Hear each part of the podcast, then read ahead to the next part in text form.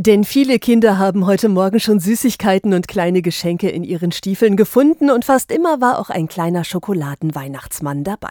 Der hatte bei mir so einen roten Mantel an und hat schwarze Stiefel an und an den Ärmeln weiß. Roter Mantel, weißer Bart, schwarze Stiefel, so sieht der Schoko-Weihnachtsmann meistens aus. Eigentlich ganz anders als der Original Nikolaus, das sagt das katholische Bonifatiuswerk. Denn der bräuchte noch einen Bischofsstab und Mitra. Das sagt Generalsekretär Georg Austen, denn der heilige Nikolaus ist eben auch eine Figur, die für christliche Nächstenliebe steht, die auch wirklich gelebt hat als Bischof und gewirkt hat. Nämlich im dritten Jahrhundert in einer Hafenstadt in der heutigen Türkei.